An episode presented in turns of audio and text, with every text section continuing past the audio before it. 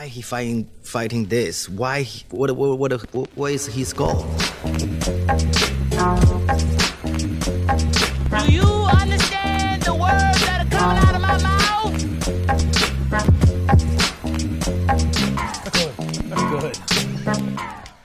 Welcome back to the immigrant section. I'm your host, Abbas Wahab, and in the studio today we've got Moe Ismail. How are you, brother? I'm good, bro. How you doing? You like how I uh, said that, Moe Ismail? I That said was it right. good. You got the ain in there. Yeah, right. A lot of people mess up the ain. People usually give it to you probably like Old Testament style, right? Yeah, what do you mean? Like Ishmael or something. Like Yeah, that. some people say Ishmael. Some people, some people say Ismail. Like, like is. I'm like, it's not is. It's is. Dude, it's one of those ancient names though. It's tough. Th- but is. luckily, it's your last name. Yeah. Moe Yeah. is obviously like what the most popular name. Muhammad. Yeah. Muhammad, yeah, but Yeah. Ishmael is like Ish. What what are the other like ancient Isaac? Isaac is not bad. Ishmael, like Who uh, did I? Man, I I was in Egypt last month and I met somebody who had a, a weird. It was like their their name was like Horus or something like that, like an ancient like uh, Egyptian you know god or whatever. And it was just like what they still got names like that. Horus. Yeah, well, Horus. I, feel like that's even lesser than Ishmael. You know what I mean?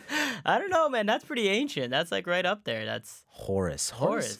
He was hmm. one of he's one of the the big Egyptian guys. I don't know much. Like I took a an He's the Egyptian version of Jesus. yeah, yeah, exactly. Horus? Yeah, yeah. It's, al- it's almost the exact same story. That's Yeah. why obviously he never. That's the Blu-ray HD video version of names right there. You're never gonna make it with a name like Horus.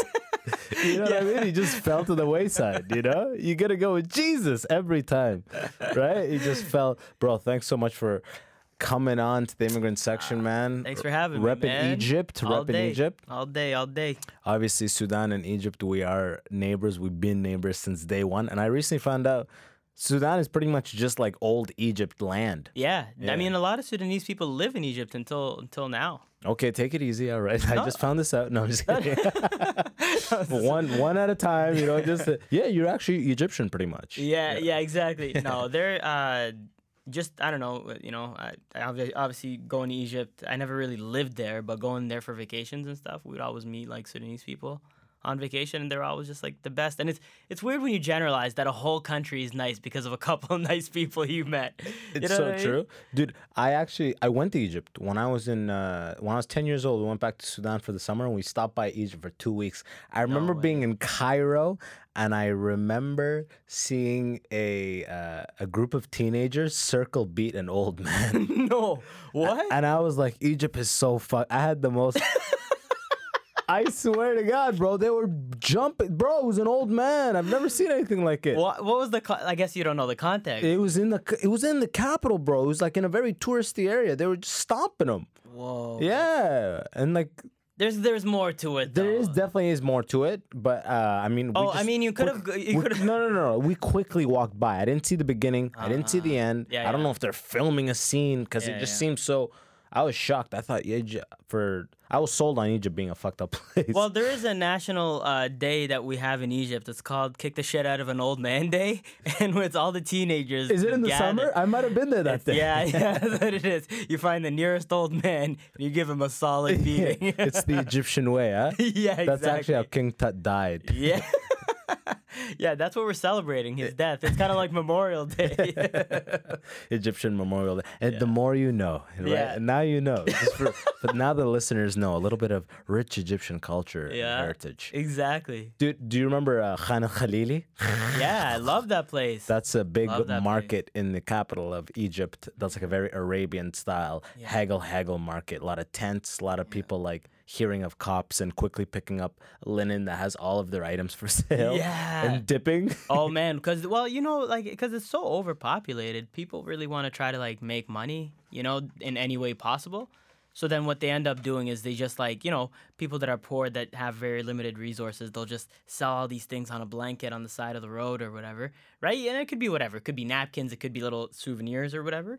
And um yeah, because it's illegal. You're on city property, and they don't want you clogging up the sidewalks. Exactly. So once in a while, like one of these big, uh, you know, trucks will come, and all these army dudes will hop out and just ramsack everything. yeah, and, but, but, they'll smell them coming. They always have like, oh uh, yeah, they always have uh, like, spotters. Yeah, you know? yeah, yeah. Some dude saw a little kid you running down guy the street. Out, yeah, like, ah ah, ah, ah, ah. Yeah, yeah, yeah, you know, like the army's coming. Dude, I remember I went to Sudan again a separate time with my brother. Uh, me and my brother went to, uh, well, the whole family went to Sudan, and me and my brother went to this like camp in uh, in the capital, uh, in Khartoum. And uh, at one point, we went to a market in the capital, and me and my brother were just shopping around and we go up to a guy selling fake Rolexes. All right. And this guy, we get him down to uh 25,000 which is like at the time it was like 25 like Sudanese dinars pretty much, which is like I don't even know what the conversion is right now. Pretty much nothing. We got him down to like something good for him, some it's nothing for us, right? Yeah. and I remember me and my brother. He, my, I was 15, my brother was 16, and we talked about. We we quickly like we're like, are we gonna do this? We're gonna buy it, but we talked in English right within Oh, earshot of him, and I still remember him doing this like. His eyes started bouncing back and forth. No. And I swear to God, I swear to God, he goes, "500." Oh, he changes it right away. He multiplies it by 20. he says 500. He just, it's almost as if his mind was overwhelmed by greed as soon as he heard us speak English. overwhelmed. He, bro, he yelled out, imagine being a Foot Locker Yeah. and starting to speak German or something. yeah, they're like, no, they're like, double it up. 2000, two- two- 2000 for the Nikes. he was just, he looked confused as if he didn't even Yeah. know what he just said. Yeah, yeah. Oh yeah. Well, I mean, I think haggling there is like just a whole other game. Like, you know, it's it's in the culture. Like you have to haggle. You're not like you're not gonna like people make the mistake of just going to a market there and then grabbing something and looking at it and being like, okay, so this costs 20 Egyptian pounds. I'm gonna pay you 20. But it's like what you don't know is they know that you're a tourist if you're paying the price tag. What you're supposed to do look at the price. There's a process, okay? Here's how the process works, okay? Please explain. yeah, just just to Yeah. so uh, Moe's now he's gonna explain pretty much the immigrant haggling process, Mm-hmm. and this same kind of thing happens everywhere in the world in different languages. Is it But the same style? The same style. That ticket price is always an absurd starting no, no, but number. the approach. So there's a different approach. The way it works when you're haggling is that you you're supposed to walk in and you know they'll say hello. You walk into the shop, they'll greet you, whatever, right? And you look at something, you go, oh, okay, this is this is uh, this is nice. How much is this? And they don't say the price, right? So you go, how much is this? And they go, no, it's it's for it's for free, Habibi, it's for you, Habibi.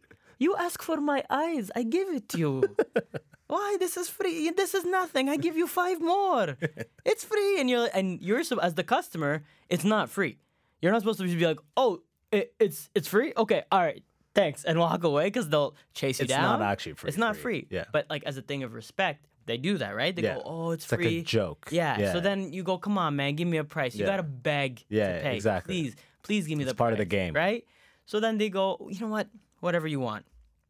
So it's really a game of who's gonna say a price first. First. He'll go, whatever you want. You go, come on, give me a price. He goes, hey, give me a price. Whatever you want, it's yours. So let's say, for the sake of the listeners, this thing is reasonably priced at ten dollars. Let's say. Yeah. Now let's start with where it'll actually go. so, so it's 10. Ten is the real market value of this. Thing. Okay, so okay. okay. so for him to make money, he yeah. got I gotta pay ten. Yeah. Right. So this is so the way it'll work is I'll go.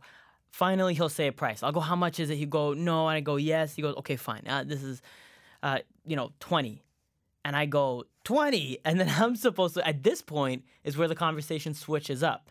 So it goes from I give you my eyes, and then twenty, right? And then you go twenty for this garbage. Insulting. Yeah, you want me to pay 20 for this piece of garbage? You're like, get out of here. I don't want this. I go, ah, what? He's like, what do you mean? You know, he's like, if I give it to you for 10, I lose my business.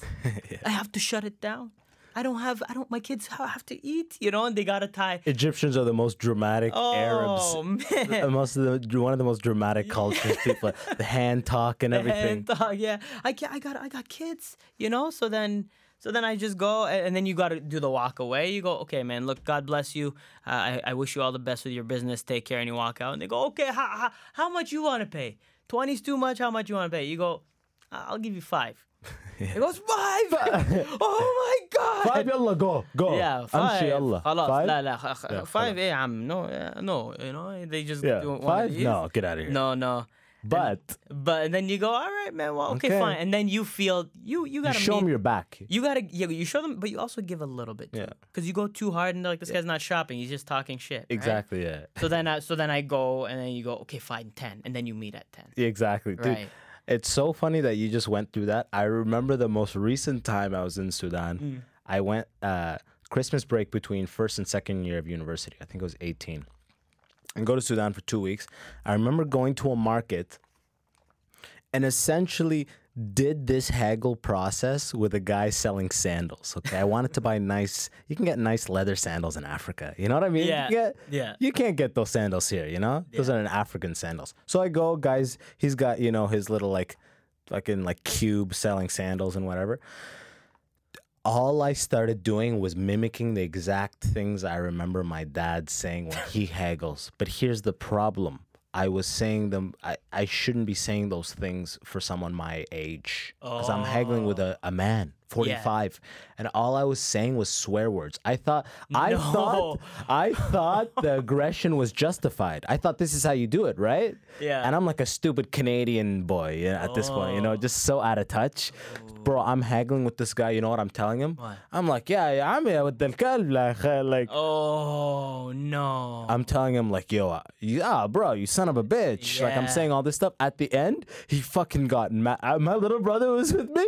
He's like, تقول لي أنا يا ولد الكلب والله. He goes, you call me son of a bitch, you boy, and he, he starts getting up to actually hit me. And, oh, oh no and me and my brother ran up.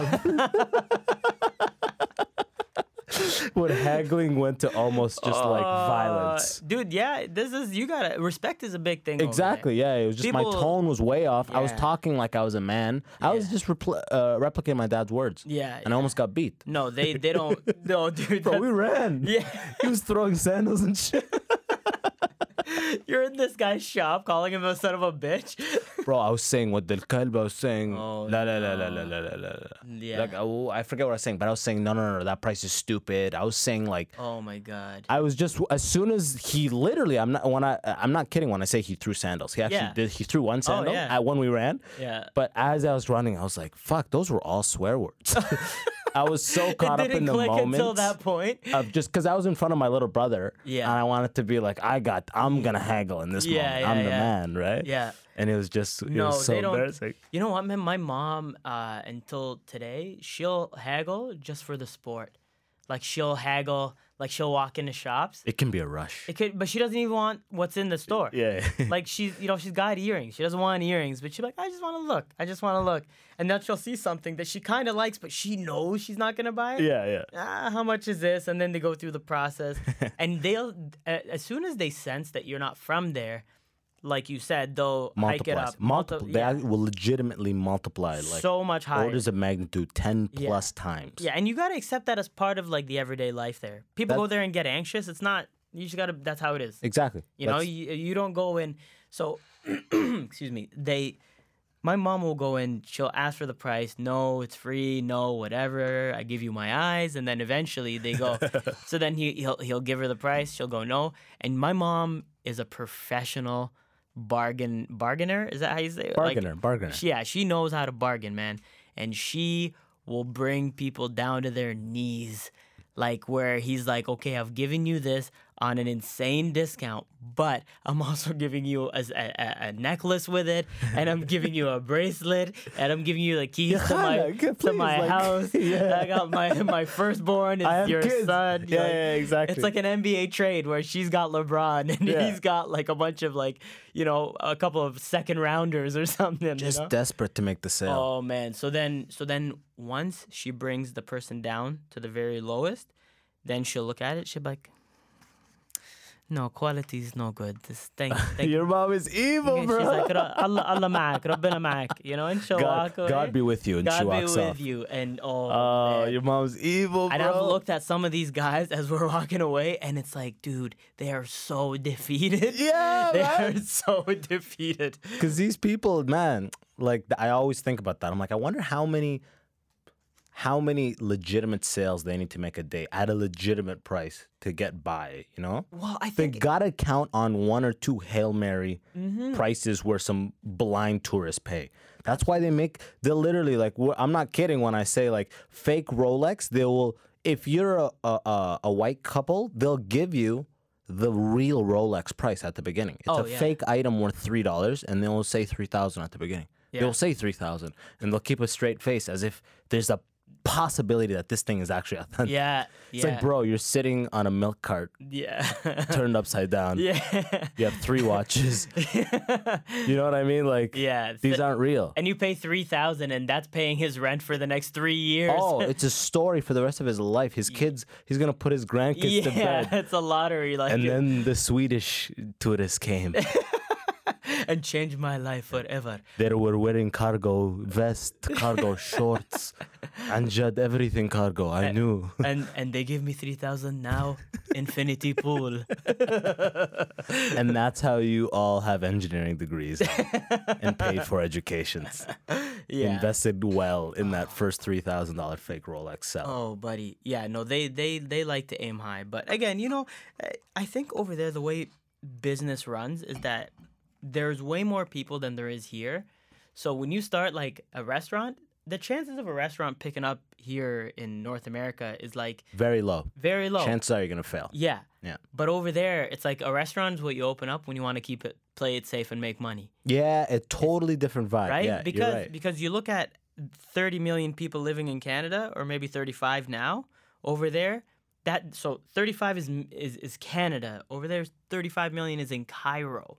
Like the country has 100 million the people. GTA, yeah. Almost 100 million people. Like that. Like Egypt. You know what I mean? That's that's how many? Like three and a half more times than Canada. yeah, Right. So but Everybody- that's mostly around Alexandria, Cairo, like the dense metro Uh, not necessarily. Now it's really starting to expand. Now it's really like what are the other notable big cities in Egypt?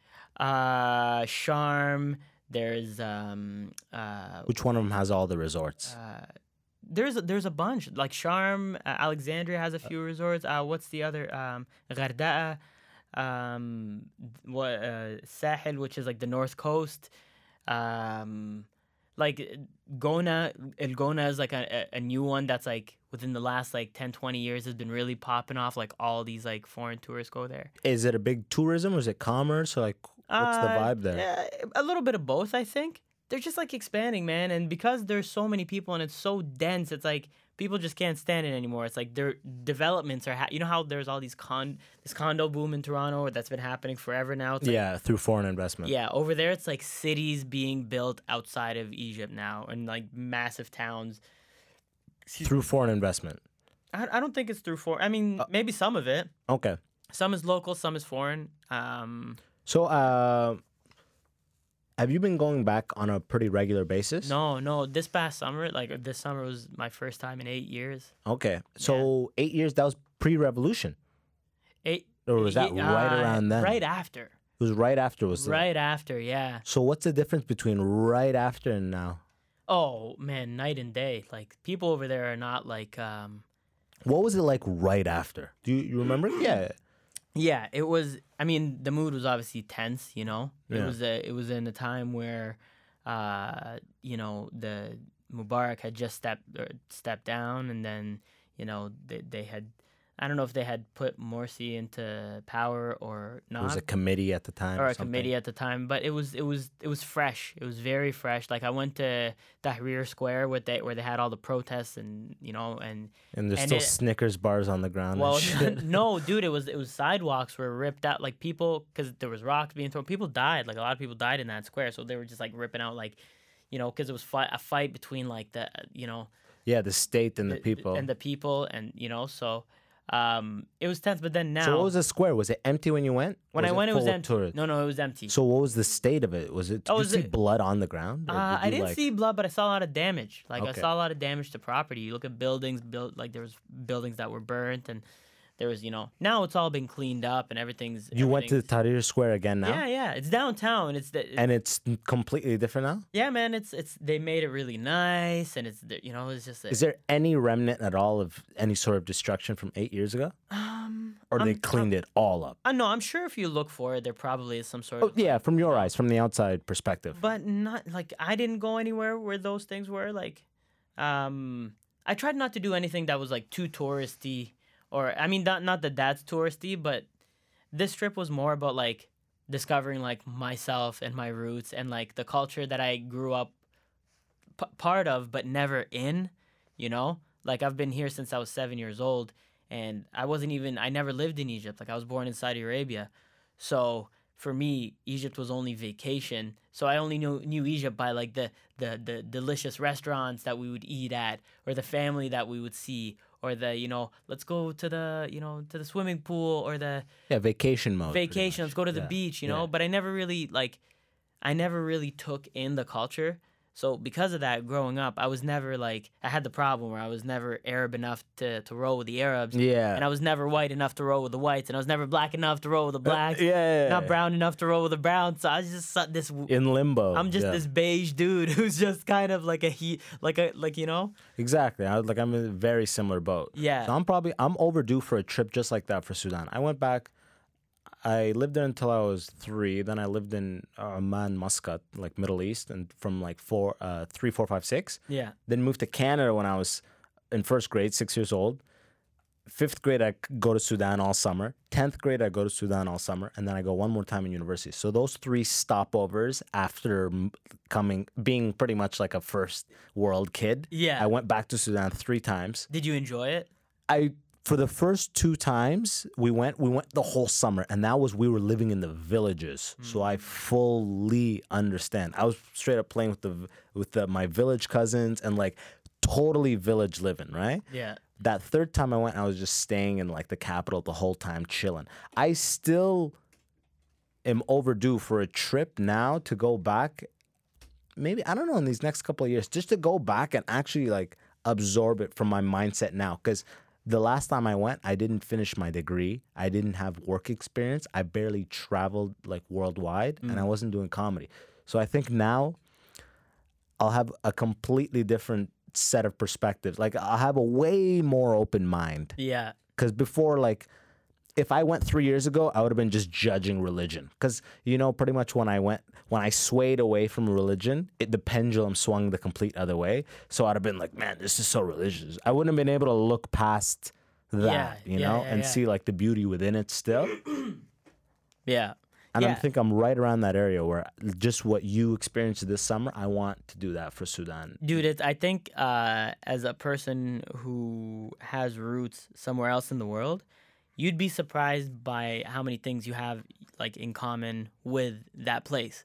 Like, you know, for example, like I said, it's like even though I am Egyptian, I've never really like felt Egyptian here, and I've never felt Egyptian there.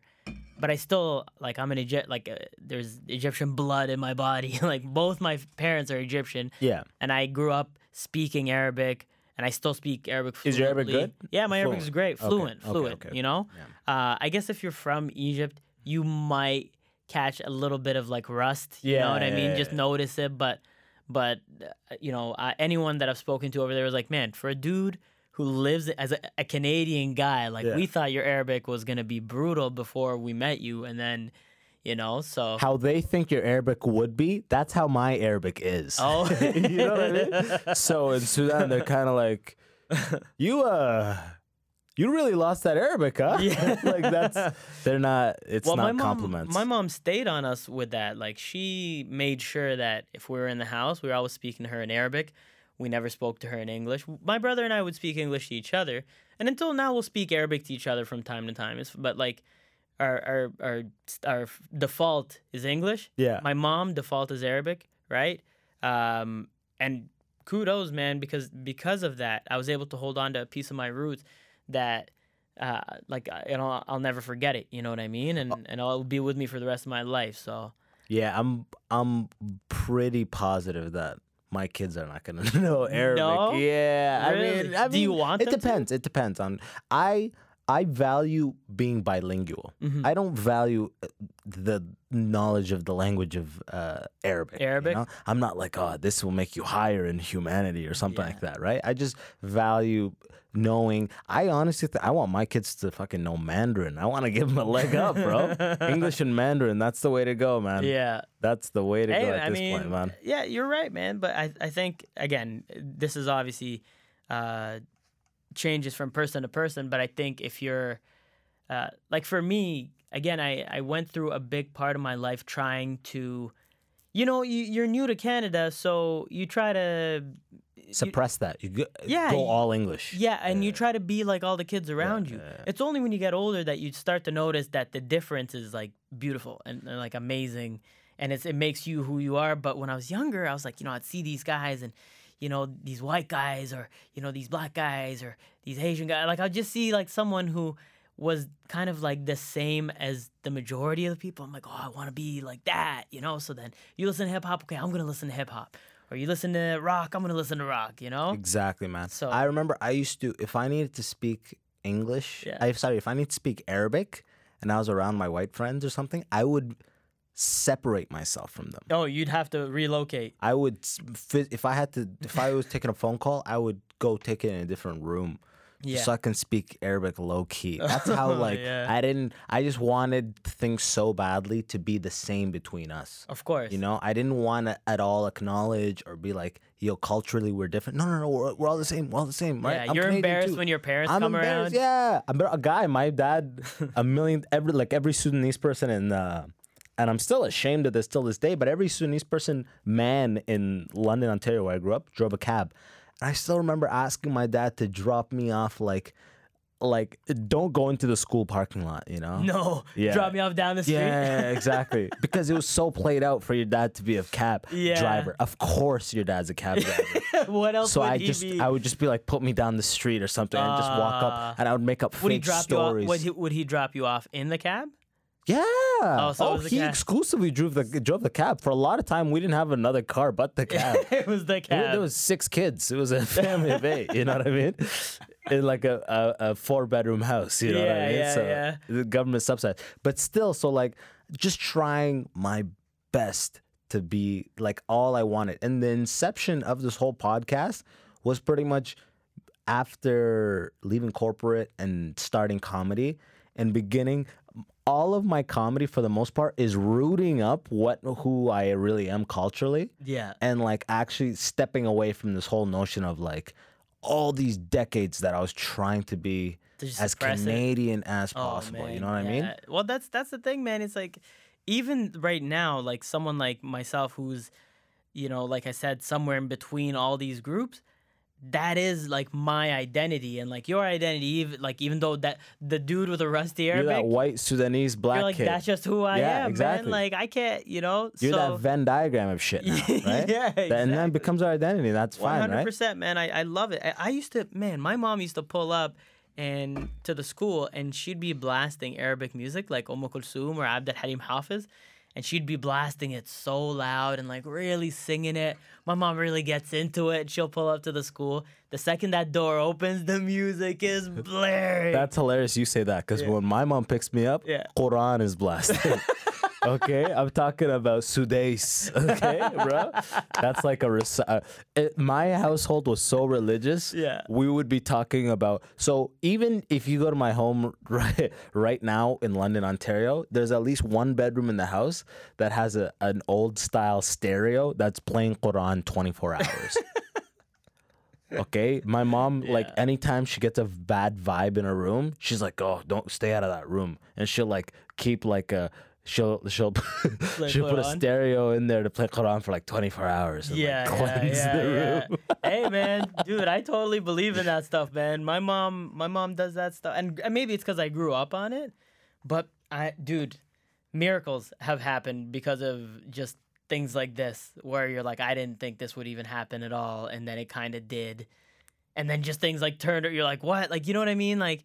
uh, Unexplainable. unexplainable coincidences, things. yeah. Yeah, and then you and then she blesses the house and plays a little bit of Quran and prays a little bit, and, and then you come into the house and you feel different. I know, yeah, I like know. this is a and nice feeling. I know, I know. And it's like you know that a lot of it is attributed to like subjective feeling of being home yeah, and like being close to family and all that.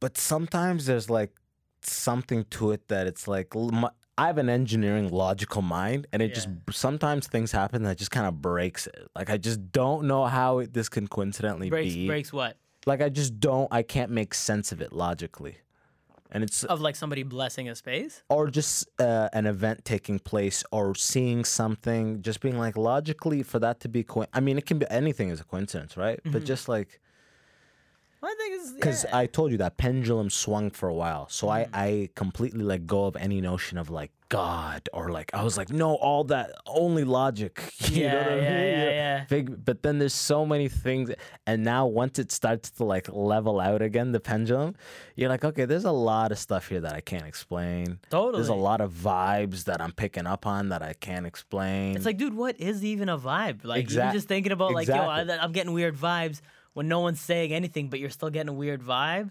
That's that's a thing, like an energy, you know? yeah it's like if like how often dude i used to be in the military Yeah. okay? And i remember in basic training we had a sergeant who was very high level okay? We used to always ask this guy how many people he's killed. Okay. will he give you guys a no no no he wasn't like that. He wasn't like seven. He's got it tatted on his chest. yeah exactly. Just like this says seven boys. Oh god. yeah. No no no no. He was straight cutthroat guy right? Yeah, yeah, yeah. But I remember he used to he did a training uh, session one time about um, approaching the enemy low key, low key approach of the enemy. I forget what the word is. Like slowly coming up on an enemy. There's a word for it. Right. But either way, he's like, I can't explain this for whatever metaphysical purposes there are. I don't want to get into it. But the point is this when you are approaching an enemy from a distance, do not look at them, do not look at their back. You're aiming at something surround them because people know when they're being watched. Oh, Do damn. not look at them. Don't look at their back. Look at pick a, a mark that's near them, but not them. I was like, that's some next level shit. Because how many times have like, dude, how many th- times have you just been in your car, just like people watching, waiting for Yeah, someone? chasing an enemy. Yeah, yeah, right. How many times have you been chasing someone for Welcome to- vengeance? Welcome to another episode of Chasing the Enemy. Yeah. I'm your host. How many times have you been waiting in your car and just people watching? And then, like, you're looking at someone and they turn their head a full 270 degrees and start looking right where you are. And you're like, what the fuck? yeah. Oh, How yeah. did they? They don't see you right away. They feel it, man. They, took a, a full turn and looked right around where you are, and you're like, "What the fuck?" Yeah. So that kind of stuff. That's the kind of stuff that brings me back from like this pure like atheism, like l- only logic. That's the kind of thing where like, okay, I don't know what's going on there, but that's the some of the unknown that like lets me still have an open mind when I hear spiritual things. And Well, I think uh, ultimately, like, too, is just, uh, you know, most religions out there just kind of, uh, I don't know, I, I don't know much about a lot of the other religions, but like, for instance, Islam, it just because. Islam is number one, obviously. Islam, Islam's number one. Yo, Muslim plug right here. Muslim plug number one. uh, just like I was gonna say shout out to Sayyidina Muhammad. yo.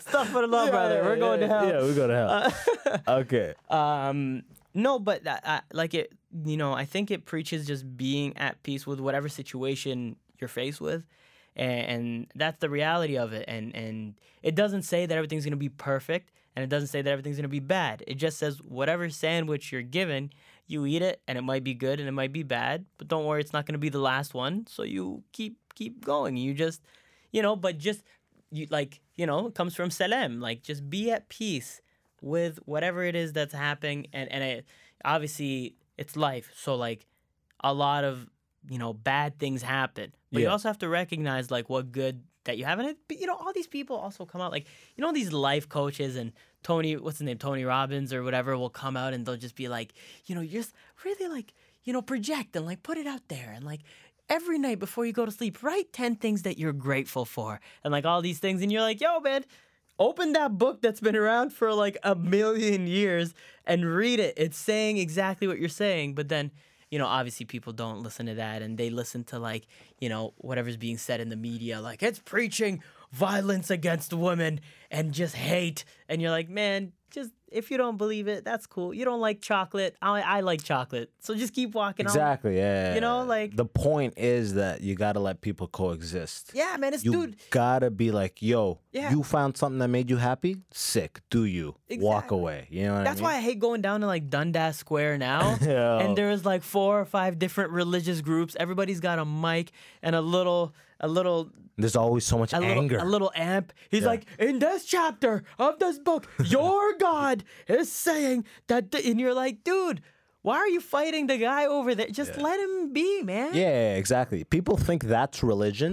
That's Ah. just by people, bipolar people, just in Dundas Square. Dude, it should be I a mean? law, man. Those guys should have their mic stripped away from them. They should be like brushed off of that. Yeah, Any- it seems- anybody coming to my door to try to convert me, anybody trying to give me a pamphlet on the bus. Yes, Anybody that always screams mental health issue. Does it not? It, dude, the worst. Like, Religion and mental health People- somehow intertwine, And they're always they smiling at represent, you. and they always become religion. yeah, They man, never, when mental health issues and religion combine, it's never an issue of mental health. It's always an issue of religion. You know what I mean? They're smiling at you with like an empty smile, kind of like the same smile they have in that movie Get Out, like where they're just like, "Hey, so are you feeling depressed? You don't have to live depressed forever. The Lord is with you." You're like, Just are you take all there? Yeah, and you're like, dude, I'm standing at my door in my boxers, eating like a grilled cheese sandwich. And you're like, I was like, do you think I'm in the state of changing my life at this moment? Like, Yeah. You didn't time this out very well. And for second of all, like, why are you here? Right? If your religion was like the ultimate super truth, why are you knocking at my door or giving me that pamphlet on the subway? You know? Yeah. It's like I don't understand. To save it, your soul. Yeah. it is your soul that we would like to save from damnation. Yeah. Dude, I, I had a woman tell me this is years ago. She asked me on the bus, excuse me, Get a little closer just to the mic. a little closer. Okay. yeah. This woman on the bus asked me, she goes, uh, you know, I don't know, something came up, a conversation. I, and I, I, it came up that I was Muslim, right? And she goes, oh, you are. And then she's like, okay. And then she like sat in silence. And I was like, okay. And then, you know, just as I'm about to get off, she takes out like a flyer. She's like, by the way, I know you're Muslim, but you should really like take a look at this. And I was like, nah, I don't want it. And she's like, but just give it a read. There's no investment. And I was like, ah, I'm okay. And she's like, she, try- dude, she was trying so. I'm like, are you getting like, are you getting? Just Uh, Jehovah's Witness, right? I don't know what it was. I don't. I don't think she actually was. She might have been from like some other like church or something. But Yeah. I'm like, are you getting commission off of this of how many people you convert per day? like, Yeah, right? Converted five goes home to a nice. Jehovah's Witnesses, they have to solicit you. They do. That's Yeah, part of the yeah. religion. I get that, but that's also, you know, I mean, I guess to each his own. I don't. I don't like. I I'd rather like. be a Muslim. Jehovah's Witness, I feel like that's kind of like that's you're just kind of Jehovah's Witnesses are just like you're just a snitch, right? the whole religion is a group of snitches. I'm a witness. Buddy, I, Yo, I was like, don't talk, bro. Yo, I'm Jehovah. I witnessed that shit, bro. I don't. I've seen it all. Do you know what like the, there's actual like rules to it? I don't know what the rules. I know that someone told me once that they have like specific uh uh like spots in heaven, like limited spots. Like they believe that not everyone is gonna go to heaven. So it's like the highest. of the Patrick, high- do you know the Patrick Patrick looks like he knows something about this. Chris Robinson came up hardcore Jehovah? I think. it- it Well, yeah, that, he was. Yeah, yeah, yeah. Hardcore Oh Jehovah. yeah. Dude, did I ever tell you how Chris Robinson and I met? That's another uh, Toronto comic. Shout out to Chris Robinson. Buddy, hilarious dude. It was at a blockbuster. That's how long ago it was. We, we met at a blockbuster. Uh, So yeah, were you guys were just you both grabbed Men in Black two at the same time? And like a love song came on. exactly. Right? Yeah, yeah. Then Hold on, Pat, Pat. Patrick. Patrick's gonna fill us in on what, what, what a Jehovah's Witness is. So Jehovah's Witnesses believe there's 144,000 spaces in heaven. So not even all Jehovah's Witnesses are good. Not even all good Jehovah's Witnesses, according to them, get to go to heaven. Where do the rest go? Hell? Yeah, you get raptured to hell. What? Or actually, no, sorry. The 144,000 get raptured to heaven. Uh, everybody else, basically, now the earth becomes hell.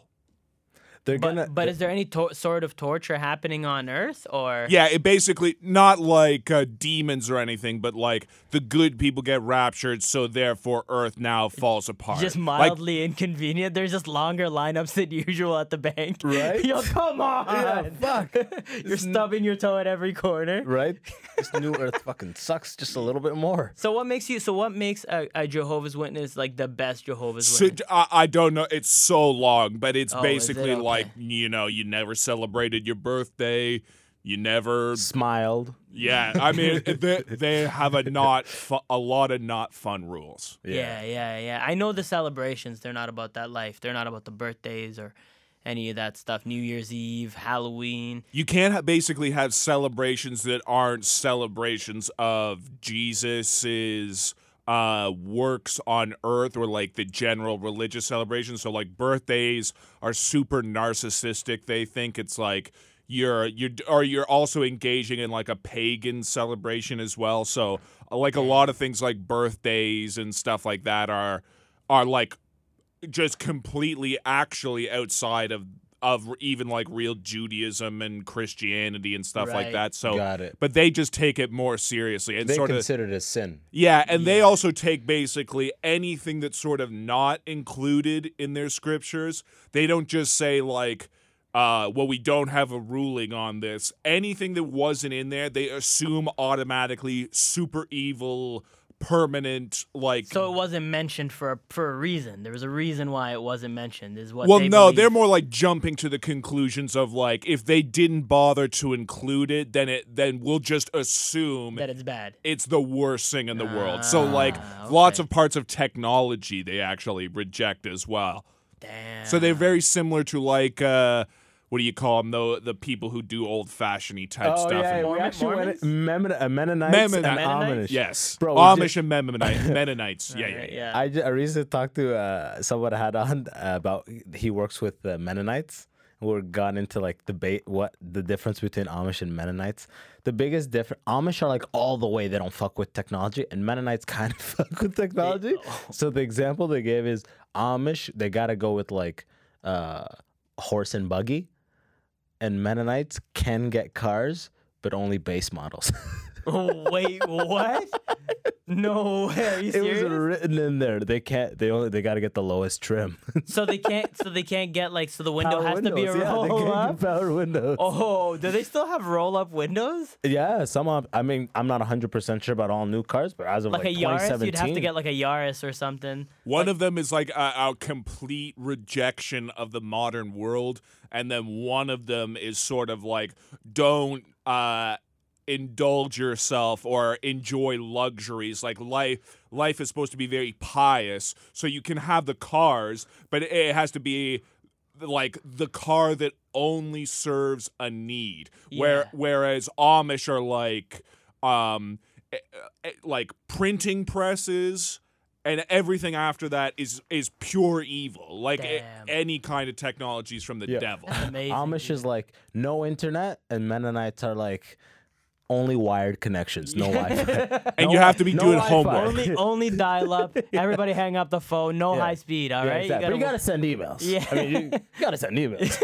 yeah, they allow emails. Yo, so uh, what happened to Blockbuster? Oh man, so I wanted to do stand up, and I was going to Yuk Yuk's every Tuesday to watch to watch uh, you know open mics, and I was you know kind of considering. I was working at the at the bank at the time, at this bank, and I hated the job, but I was like, you know, I was, I didn't know you worked at a bank. buddy, I worked everything, man. I, I used to work at a bank. I used to work as a as, I used to work in like advertising as an editor, like commercial editor. I, yeah, so I, I've done a lot. I've done, Two examples. yeah, uh, I, uh, do we we can go way back. I don't no, think no, no, no, I love that you're like, yeah, I've done a lot, bro. buddy. I've done so Yeah. much, but um, but yeah. So I was I was watching these uh, amateur nights, and you know, before the amateur show, there's like the Humber College show, Yeah, where yeah, all the yeah, people in that program go up and they perform. and Chris was one of them. Chris Robinson. I- Yeah. I was like, man, that guy. He had like the set of the night. Yeah. Extremely hilarious dude. And I was like, wow, man, that guy's like definitely like. I was looking at him like, man, that guy's really made it. You know, like he's at Yuk Yuk's. To me, I was thinking Yuk Yuk's was like, you know, the mecca. like, Yeah, yeah, exactly. You know, I'm like, he's on stage at Yuk Yuk's, he's Yeah. killing it like that, man. That guy's a star, you know Yeah. and and and then literally like a, a day or two later, I was uh, at a blockbuster. It used to be right by Bloor and Dufferin there, and I went and I went in and I'm looking at movies, and then I look at the counter and Chris Robinson's is boxing DVDs. Oh yeah. I was like, wait, isn't that that like superstar that I saw at Yuk Yuk's the other day? yeah, your bubble burst up. And I was, I was like, nah, man, is not superstar. This guy's a regular dude, man. He's got DVDs. He's, He's like, yo, rewind that shit. Yeah. Yo, yo you better rewind that shit. yeah, man. And then I just like I was like, "Yo, man, are you a comic?" And he was like, "Yeah." And he was like proud of himself. And I was like, "Yeah, man. Hey, man." Was- I was like, "My name's Moe," and I was like, "I'm thinking about doing this." And he was so like super helpful and supportive. He's like, "Yo, man, let's add me on Facebook, you know, whatever." And then that's what it was. What I did want to mention though earlier, because before I forget about celebrations of holidays and all that. Yeah. Um, when we first moved to Canada, What year was that, by the way? this is '96 okay. and uh, we uh, we didn't have much money, Yeah. and we didn't have any friends here, and we no family here. We literally just showed up at the airport the immigrant story, bro. and asked people like, "Hey, so where do people go from here?" and then people were like, "You can go anywhere. you can go. You, you can go Sudbury, you can go Hamilton. You can go any, you know." And then, but we went to this hotel in Scarborough. It was the Travelodge, but now it's like the Radisson. It doesn't even matter. I don't know why I'm plugging these. Like, you know, just like Yo, sh- Shut shout out to. Motel 6. Just- yeah. Motel Six. No, but yeah, it was the Travelodge, and I remember we just went there, and um, we we went up to the room, and it was just so weird looking out the window, and it was just on a highway, and I was like, Canada. This is Canada, you know. so, so so we ended up. Um, my dad started making calls back home because it's like, yo, man, we need to find out who lives in this place and who can like kind of help help guide us really Yeah, you need to You get in touch with an Egyptian Yeah. like community. because money's draining fast Yeah. because we're you're at a hotel Savings, yeah. Yeah just- so you're paying what 100 bucks a night yeah. i mean back then it was but it's equivalent to paying like you know a f- 150 200 bucks a night now right exactly. so it was 100 i think back then or something like that and um yeah so so my dad found a friend back home who knew someone who knew someone who knew another person that lived in Canada. It was this guy named George, this Egyptian guy named George. Yeah. We called him Ammo George. Okay. Right? Yeah. So so Ammo George comes and uh actually no, that guy was George. A- Ammo George was the next George that came through, but doesn't I'm giving way too much. I'm telling the story like uh like someone who's got like ADHD right now. I'm like not that guy, but that but anyway. yeah. We'll get back to that. We'll get back to that. So this guy hooks us up. He, he I guess I don't know. They looked through uh, like the newspapers and stuff, and they found an ad for a house uh, to share a house with this old Jewish woman named Frances in Scarborough. So they so then we packed up our stuff and um, went to Frances's house, and Frances had this dog. Uh, and I don't remember what the dog's name was, but this dog was like a, I want to say it was a pit bull, and this dog was big, and you know Egyptians like dogs are on the street. I mean, some people have dogs, but you know it's like yeah, ra- for the like most ra- part, yeah. it's like raccoons. Exactly. You know, like why do you have a raccoon in your They're house? possibly rabid. They're usually wild. Yeah. Yeah. and this dog looked like he's been lifting. Yeah, like- pit bull, man. Yeah, he's got pecs. He's got Three percent body yeah, fat. yeah, man. P90X. Yeah, he's got shredded. his, his tattooed sleeves, Yeah. neck tats. he's just like Yeah, he's done some time. Yeah. Um, so we we get to her house, and Frances was, you know, she was welcoming, she was nice, but at the same time, she was so careful about this dog. Like at night, she would put the dog in her crate, and then during the day, she would take the dog out.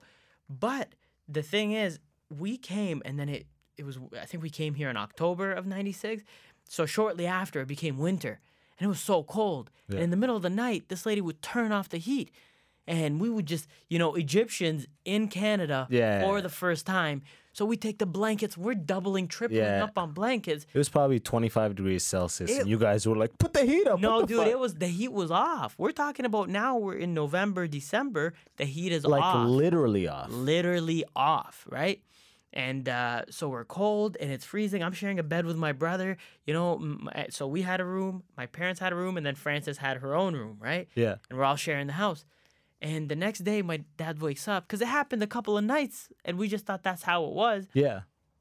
My dad goes, uh, "Hey, Frances, what, uh, what is happening with the, the temperature? It's cold, you know." And then she goes, uh, "Oh, like I turn the heat off at night because my dog overheats and gets really hot." And he's just like, my dad's like, "Your dog? Excuse me, your dog? I am human. This is dog. You know, like I am cold. I don't care for dog. Like he was, he couldn't fathom." Like this lady worrying about her dog. That's the most clashing Oh, of cultures. That's hilarious. That's like that's some first world shit. That's hitting you right in the face. You Yeah, know? man. And then and then you know eventually. That's so fucking funny. oh man. Eventually, Frances, um, like uh, you know, Halloween before that actually it was October, and Halloween was just around the corner, and uh, she goes and asks my mom. She goes, "So is uh is Muhammad and Ahmed gonna are they gonna go trick or treating?" Mom's like, "Sorry." She's like, "Trick or treating, like for Halloween." And my mom's like, "I don't know what you know." And Yeah, I don't- yeah. she doesn't understand what it is. Yeah. She goes, "Oh, Halloween, so it's a holiday where kids dress up and they go door to door and they knock and then people give them candy." And my mom took it so personal. She's like, "My son, he never go to stranger house for candy. He go, he's not homeless. yeah. He want candy. He ask his mother. I give him the candy, not the stranger. and she was like so serious about it. And Frances like, dude, what? And, and she Frances had a Halloween costume that she bought me because I was I was in grade three at the time, right? So she's like, this kid doesn't even know what Halloween is. Like, I'm about to blow his mind. So she brings me a pumpkin. I was supposed to be a pumpkin, and uh, eventually she convinced my mom. And my mom came with and went trick or treating. I didn't know any English. Like kids would, you know how they knock on doors, like trick or Trick or treat. Treat. And I didn't know what they were saying. You were like, huh? So I was just mimicking what they're saying. I was like, eh, treat, eat, yeah. eat, right? And then they just put candy, and then some of them would just be like trick, and I was like, uh, eh, treat, eat. I was like, I don't know what you're saying, bro. Just put candy in my bag. Dude, that's so funny you say that because uh, I grew up in a neighborhood. My, so my mom, I told you, so religious. Yeah. First of all, she's like haram right away. What, You're not- Halloween? yeah, you're not dressing up as devils No. and going. So me and my brother, we would always have to like just sneak out of the house for 20 minutes. You know, Yeah. we just needed 820, 8 to 820. and we just run because we lived in like a, a, a government subsidized neighborhood that was Mm-hmm. all refugees, right? Right. And I have a whole bit about this, but refugees don't give out Kit Kats on Halloween. you ever go? You ever see a refugee neighborhood, a neighborhood, low income, government subsidized neighborhood on Halloween? It looks like a power outage. Everyone turns the light off and stays away from doors Yeah. and windows. Okay, literally. So you have to go to white neighborhoods to get. Yeah, of I- course. Dude, I remember one time, same idea. We came back from like a, a like a Sudanese function, and hmm. it was Halloween night. That's how they like put us all. They're like, we will not allow the kids to trick or treat. We'll bring together. We will have dinner and we do Yeah. together. You Yeah, know, we'll give them we don't have to be at the house, so the white people are gonna be knocking at the house all night. Yeah. we'll just go to the Sudanese place. Yeah. So I remember we came back nine nine thirty. That's Halloween's pretty much wrapped up. It's been night for two hours. There's really no one in the streets. Yeah. But we didn't get candy. So me and my brother, we we as a family's walking from the car to the house, we just run immediately to the adjacent white neighborhood. Yeah. And we run to the first uh, door. Yeah. And we take our shirts and we flip them inside out over our heads. like Like, that. what are you guys supposed to be? I don't know. Our our stomachs are just showing. Guy, we knock on the door. This white lady opens up and she goes. She looks at us. She goes, "No costume, no candy," and she shuts the door on Oh, us. no. My word, bro. no. Yeah. That's- Imagine. That's, so mean. Eh, Right? That- that lady was The, racist. the fact that we're racist. doing that Yeah. kids are not saving up for their costumes. You like This how ignorant can you be? Yeah. Right? It's the parents. Like the fact that we don't have costumes is a function of the parents. Yeah, Like, but I'm she's not, saying the not- she's parents not are wrong. thinking of it yeah, like that. exactly. Yeah, yeah. Yeah. She probably just saw it as like, okay, so two black kids came to my house at I, nine but we were young. We were so young. I, I don't. dude, racism, they don't care, man. I don't think. Well, she's immediately adjacent. It was almost. Yeah, exactly. I don't think it was the fact that we were black. It was just the fact that look, you can't come here. 30 minutes after pretty much the rounds are done Yeah. and not have a costume. but still it's like But what you are you think- doing but if it was a- kids You're telling me in that i'm not same i don't want to like Imagine in that her same in that same situation. Yeah. Okay, but picture instead of you guys, a cute little white girl, blonde hair, blue eyes. She's really cute, and you know she has a shirt over her head. Is she gonna Oh, say the same, yeah, or she you- like, "Aw, Yeah. sweetie"? oh you're right aw." yeah Right? yeah bro So it's like, but, shit i was a fucking victim of racism i didn't that's even realize racism, it. man. That's that's the, probably in the '90s, right? That was this was early 2000 early 2000s. 02 Right, 03 there you go. yeah she Right? said i think she might have said you 9-11 monkeys too i can't that was that's the part that you're forgetting. Yeah. it's all coming back together like, she, there was monkeys in 9/11. she had a kkk outfit now that She had a Shit. flag with like a weird X on it. I didn't know what it was really. she was watching american history x and she was talking about how the beginning was great oh my god. it's only clicking now Yeah. just the, the podcast ends with you crying. Yeah, I right. can't. I can't. Uh, buddy. Yeah. We're just that's all this is. We just Yeah. we just like unravel past trauma. that's what the immigrant section Oh, really is. buddy. Well, I'll tell you something. I I remember when. Have you ever experienced real racism? Yeah, man. Of Yeah? course, dude. I I'm telling you, I came to I came to Canada with n- almost zero English. Yeah. Like we learned English in Yes, no, you know yes, no. Yeah, yes, no, car, bus, boy, girl, you know what I mean? Yeah, like yeah, just very basic Yeah. words, not enough to get you around. And um, because of that, uh, and it was in the 90s, and bullying was just kind of overlooked, and racism, excuse me, was overlooked. So people would, you know, it would happen, but teachers would just kind of look at you, and because you were a person of color, it was like, ah, whatever, you know, brush it off. But if you did anything to a white kid, it was game over, you know? And I remember every recess, there was this group of girls that were older than me and they were bigger than me, body wise, their strength wise. They were about two two years. I was in grade three, they were in grade five.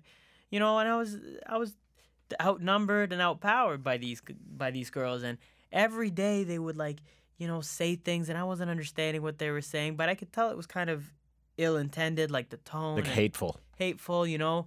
Winter came around, they would wait until recess and then they would take snow and shove snow down the back of my jacket.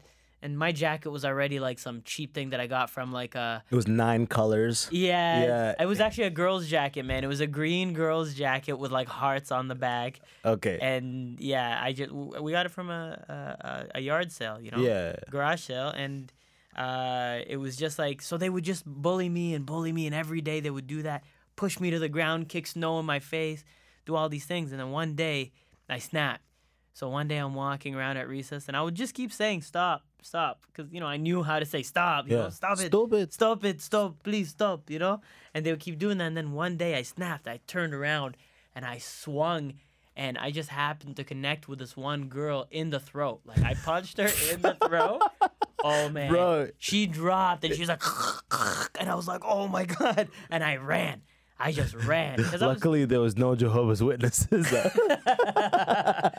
they would have witnessed everything. Chris Robinson from a distance. behind a fence yeah, right. but um, so uh, I still remember her name. It was it was uh, it was Jessica because there was two sisters, Jessica and Crystal, and their dad was a tow truck driver. Okay. And he was one of those guys that was just huge, tattoos like Hell's Angels looking dude. Yeah. Like he was a very big, very intimidating looking guy. Yeah. And uh, so they, you know, I run away. I continue on with recess, just being, you know, doing my own thing. And bell goes off. We're single file going into the school. And for my, for me to get to my class, we have to walk by the office. Yeah. So we're walking by the office. And Jessica, you know how in the office they give you like ice for everything? It don't Jessica, matter. Jes- Jessica's sitting on the bench. I'll never forget this. Ice and on she's the got throat? ice on the throat. so I'm like, I don't know what you're doing right now, but it's not working. You But I was gotta like, ice the throat, honey. You Yeah. gotta you gotta ice the throat. So so then I look and then I look uh, next to her and her dad's there. Yeah. And she sees me and she's like, Daddy, that's him right there. That's Yeah. him. and her dad grabs me out of line by my jacket, by my collar, grabs me, pins me up against the wall, like off the ground. And you're eight. I'm I'm eight. I'm stand. This is in front of the school office. Okay. Two secretaries sitting in that office, just typing away, seeing the whole thing go down. No, no reaction. No, no. Hey, grown man, let go of that little child. Yeah. They yeah. were just and and he was just like, are, are you, "Did you hit my daughter?" And I was like, "I don't, I, I don't." He was, I was like, "I Yeah. don't know what the, you You're know." crying. I'm I wasn't crying, but I was shaken. I Yeah. was very shaken by it, and I was like, I don't know, and I was panicking, and he was like, and I remember him saying something along the lines of like, "Oh, you ever punch my daughter? I'll find your dad and I'll punch him," you know? Yeah. And then he just let me go, and I ran to class, and in a way, I was very embarrassed, and I didn't tell anybody about it, and I went home and never mentioned it to anybody.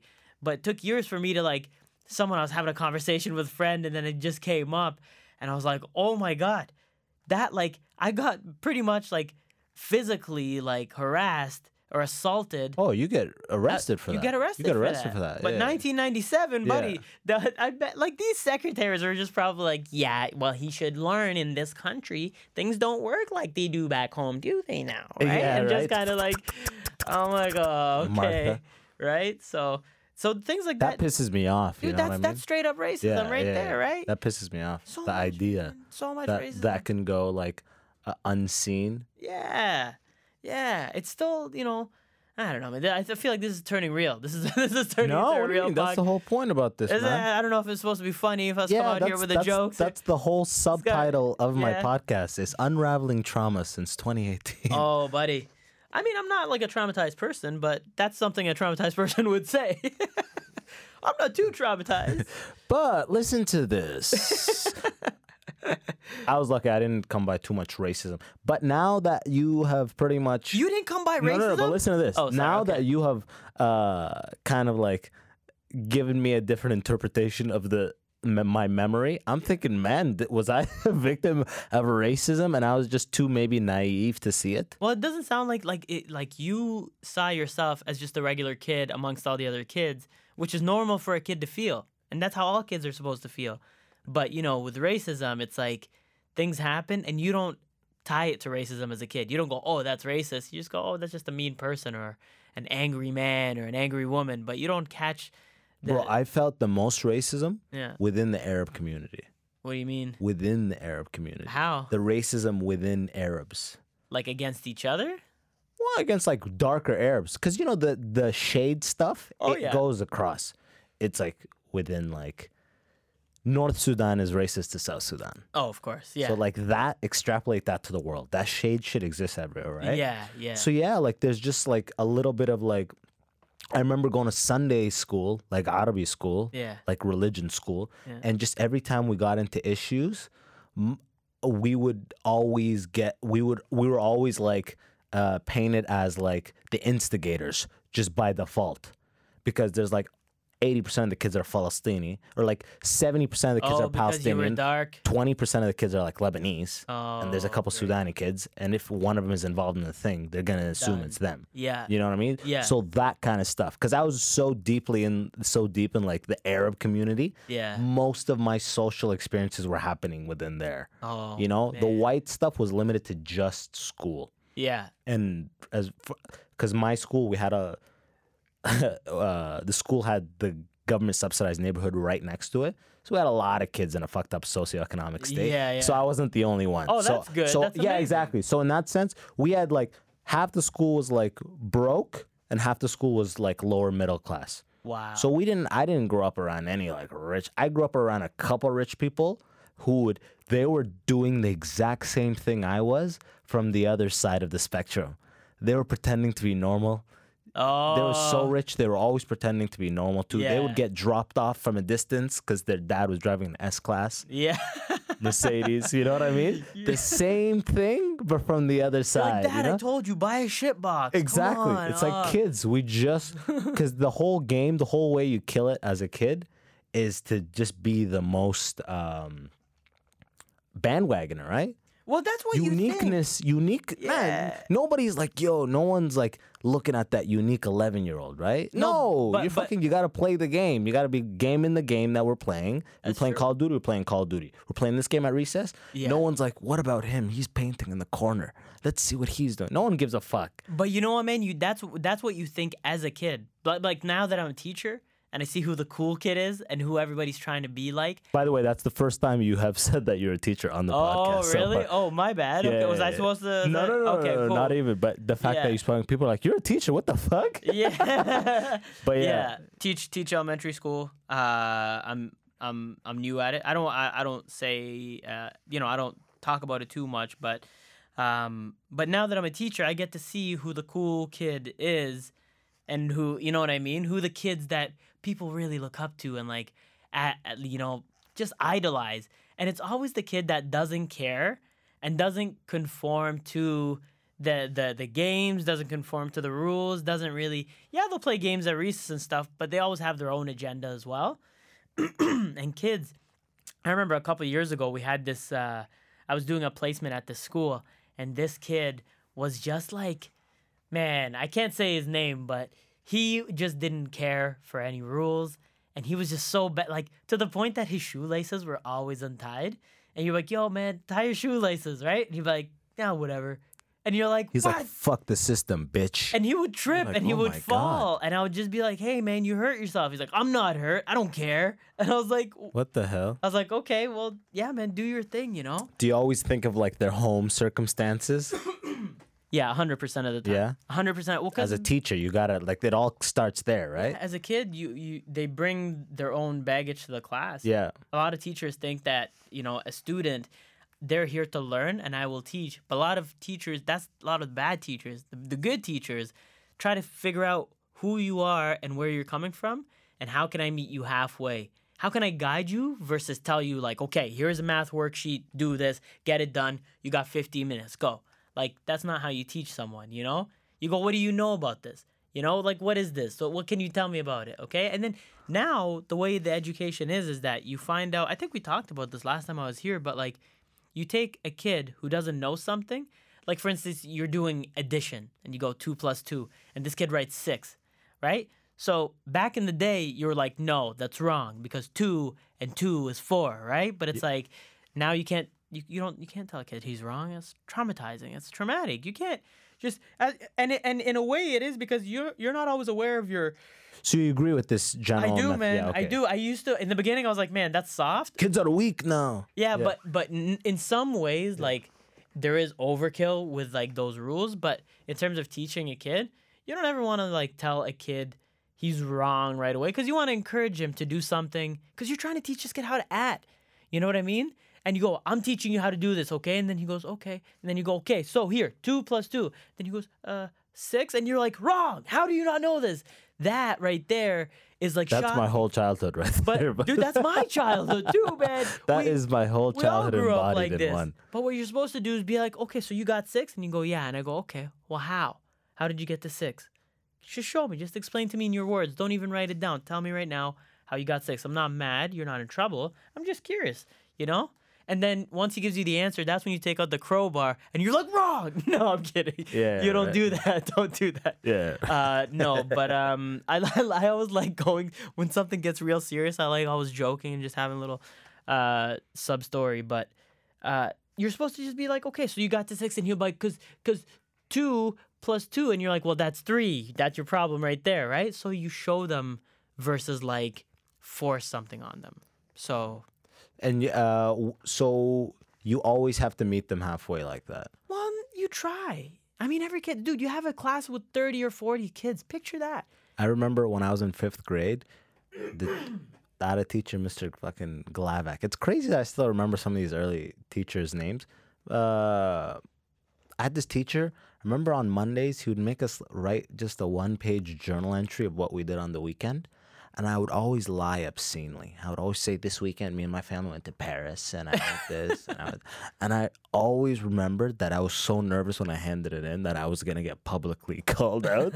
like I couldn't help not lie. It was weird because I was like so like because we were struggling financially. Yeah. But I was almost like, uh, in denial of it. Like this was like my little escapism. Yeah. It's this little lying thing because nobody knows of my exact. You get extra marks for being creative. right. But he would never call me out. He would. He was a great teacher. Like I actually had great experiences just because I always. I have um, five siblings and I was in the middle, Oh, so I got no attention at home. Damn. So I got all the attention I needed at school. Yeah. You know what I mean? Yeah, yeah. So I would perform academically great just so I couldn't get in trouble, but I was a class clown from day one. you know? Class clown that gets great marks, that's a fucking teacher's that's an annoying thing for a teacher to navigate. You but at what I least mean? you got the marks. But I got the marks because Dude, that I was, was, I, I was the class clown, but I didn't get the marks. so picture that, man. From Bro, an Arab home? mom. but Yeah. yeah, I mean my parents I got the marks to like buy my love.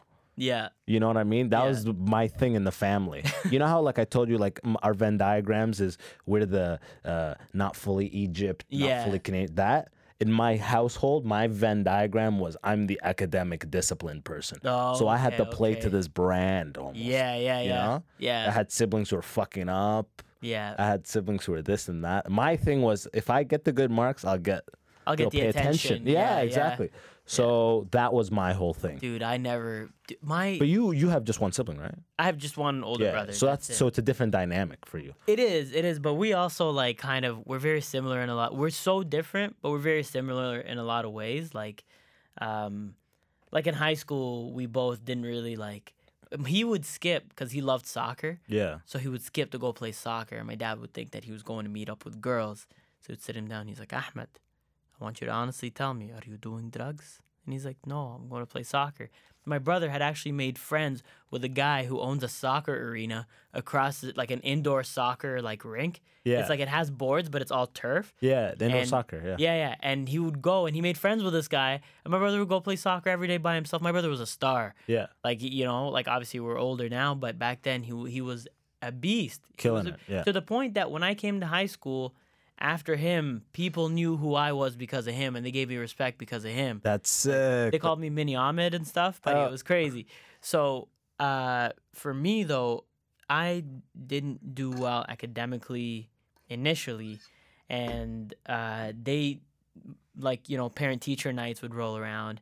And you know my mom would come in, and sometimes you know how you do bad on a test or good, whatever, but you your teacher would make you take it home and get it signed by your parents. yeah, I used to fake sign it. I would same thing. I was fake signing it for forever. Yeah, yeah. And then, you know, halfway through the semester, after like six quizzes or tests, teachers getting back all these signed failed tests and no And- communication. yeah, right. My parents, she's like, "Are your parents okay with this?" I'm like, "Well, yeah, my mom signed it." You know, she's Yeah, like, they know I'm gonna turn around. You know, they know it's just kind of a lull. And "Yeah, They know I'll pick it back. yeah." I'm just yeah, I'm trying to be chill.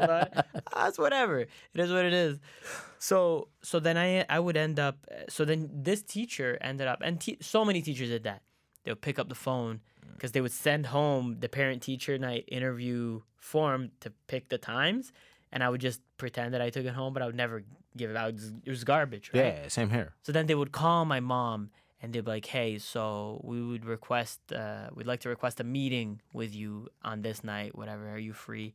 She'd be like, "Oh, like we sent home a form." She's like, "I didn't get a form." Like, well, we sent a couple, really, and you know, Muhammad's not really taking them home. So my mom would come down. This sounds like the scene of a movie right now. oh now. my god, dude, I've had world class beats because of this. So it just, I, I would sit down, and you know how it is in the classroom. Sit down, your mom, and then the teacher. and they go, so how is he? And then, you know, they go, you know what? Hey, first of all, so nice to meet you. Uh, you know, I, I heard a lot of great things about you. Uh, Mohammed's a, he's a very funny guy. He's just a character to have in the class. He's good energy. He's always making everybody laugh. Um, but his marks, um, his marks are just, you know, I just, why don't I show you, you know? And then they would take out this file and show like failed test after, f- not just failed, Signed. and failed and signed by my mom who's sitting right there who never Yeah. never signed any of That's this the. and my mom's like what what what what what what what what is what what what what what is this it's not my signature who Muhammad you done. You know and she'd give me that look and then the drive home was always the best man she would Did like you ever? Did you ever get this, Abbas?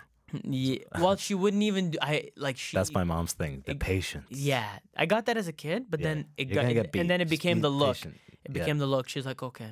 And then she looked at the teacher. She's like, I'll make sure to deal with this. Yeah. And then on her way home, she would just be like driving. And I used to I used to do this in stand up where just she'd be driving. And you always knew your mom was mad at you when she was talking to God in the car. yeah, right. Which is like, what do I have to do, ya Rab? Wh- Why? I ask for son, you give me clown, Rab. He makes them he makes them laugh. You know? Like, you you She's It's so literally true. dri- she's like you you know you're fucked. you make them laugh, but no grades. Okay, he's Yeah. clown. when she laughs, she laughs herself. She's not. Yeah, just a depressed he's laugh. clown. Yeah, yeah. And then she'll will stop at a red light. She'll start talking to other cars about it. She'll like, hey, excuse me, roll down your window. If you want clown, my son is clown. He's very funny. Teacher love him. You want clown? You know, and she was, and I was sitting in the car like, excuse me, knowing that when I get home, I'm gonna catch a beating. And I did. I did. Yeah, you got a nice I- one? Oh, every time, every time, man, every time. You know, and that's the funny thing is that throughout my entire my uh, elementary school was kind of shaky because it's just you're putting in you an environment and no one's really supportive and you're dealing with racism and discrimination and not just that but just the difference a different life altogether. I wasn't used to any of this stuff. So by the time i caught up in english and i knew how to speak english i was behind in math science geography all this other stuff. So i'm like oh my god. So my whole school life i was struggling you know? And then eventually got to high school bombed miserably passed everything with maybe like 50s you know a couple of 60s 70s if i was lucky you know? Yeah. and again man my mom was so mad. She was so mad. And and uh but again you know long story short is fast track to me going back to school later on in life. And like getting like not one but two degrees and then becoming a teacher Yeah. you know Look at me now, right? That's what I'm saying, you know? So I'm like, you want to tell me that, man, so many teachers are like, look, with your current grades, um, have you looked into the trades? You know, because plumbing is thriving right now. Plumbing, uh, uh, uh, woodworking, uh, tool and die is a great new program that they're offering. Oh, at the, yeah, right. Dude, they just had And then I come up and I come up like, Miss Jenkins, should I do tool and die? No, no, you're gonna be a scientist. Yeah, no, boss, you're, yeah, you're, you you're got the the, promise for the grades. future. Yeah, You got the grades. yeah. But again, it taught me the power of the mind, man, and the power of just saying to yourself, you know what, man, I'm just gonna do this because uh, first of all, I wasn't happy with how I was treated as a student, and I I dreamed of having a teacher who was foreign, just like I was, who wasn't from this place, just like I was, that I could maybe look up to and talk to about this stuff. But all I had was old white ladies. They're all old white ladies, a couple of old white guys, but it was just people that never understood me and people that just I never felt connected to anybody, you know? I was did the same thing. You, And- like preaching to the choir, hundred Yeah, man. percent. And now that I'm in a position where I can teach and I can educate those kids, it's the best feeling because I see little foreign kids looking up to me because I am now there to replace, you know, or, or I am now there. And last year they had this instead of fifty-eight-year-old Mr. Davidson. Yeah, instead of I mean? 58 year old, you know, Eleanor, whatever, like now they have like this guy, right? Yeah. And and I try to connect with them. I try to, I, you know, I try to figure out. I never, I never want to be the guy who's like, "Hey, what are you listening to? Uh, little, little Uzi? That's garbage. This is not real music. This is real." I- Yeah, exactly. I, Yeah, don't want to be that. Have you heard of Chamillionaire? Now that was when music was music. All right, Nelly, the band-aid on the face. Do you even know about style? Do you know who the St. Lunatics are? Batter up. You don't know? Come on. Yo, we're gonna call it, bro. Yeah. Yo, do you have anything you want to plug at all? Um, what do I want to plug? What do I want to plug? All I your got- Instagram and all that stuff I put on the description. But if you got any uh, shows or anything you're doing you want to turn out or anything for the London listeners or Toronto listeners rather, Uh, well, in November, December, I'm going to be in the West Coast in Edmonton and uh, Calgary. So uh, just touring out there. yeah, yeah, I'm gonna be out there for two weeks. So uh, that's gonna be between uh, November 25th and December 6th. So I'm gonna do be be doing a bunch of show. Uh, that first weekend, I'm gonna be hosting the Yuk Yuk's in Edmonton. The next weekend, I'm hosting the Yuk Yuk's in Calgary, and then in between, we're gonna do a bunch of shows. And in addition to that, uh, a fellow comedian, Danny Martinello, and myself are gonna do a show out there. And you know Danny too, right? Yeah, Patrick knows Danny. He's giving me the thumbs up. Uh, Danny and I are gonna put together a show out there called Habibis and Paninis, Hell yeah. and uh, it's gonna be it's gonna be good, man. I'm looking forward to it because I know there's a lot of Arabs out there. and there's a Oh, lot of Italians man. out there too. So if any Arabs or Italians or Arab Italians listening, Again, one the the, the dates again. the dates is gonna be from November 25th until December 6th or 7th. So yeah, I mean, I'm gonna have uh, Moe's Instagram stuff up on the description. Yes, sir. So follow him on Insta. What is your uh, Instagram handle? My Instagram is at Moe Moe Ismail. M O E M O E I S M A I L. There you go at Moe Moe Ismail. Just follow it now, and he'll be plugging all that stuff if you are in Alberta, if you are in the west coast of Canada. uh, September 4th, Plus Time Comedy Show, uh, the monthly edition at Free Times Cafe for anybody uh, listening from Toronto. Come out 9 p.m. September 4th at Free Times Cafe. Great show, by the way. I've had Moe up a couple times. Love we'll have show. you back on. It's love that. Love uh, that. Appreciate you, bro. Yeah, we'll check it up on the gram. And thanks so much for listening. Again, tell your friends about the immigrant section. i uh, love to have you back on as soon thanks as possible. Thanks for having bro. me, man. Thank Hell you. yeah. Appreciate it, bro. Peace.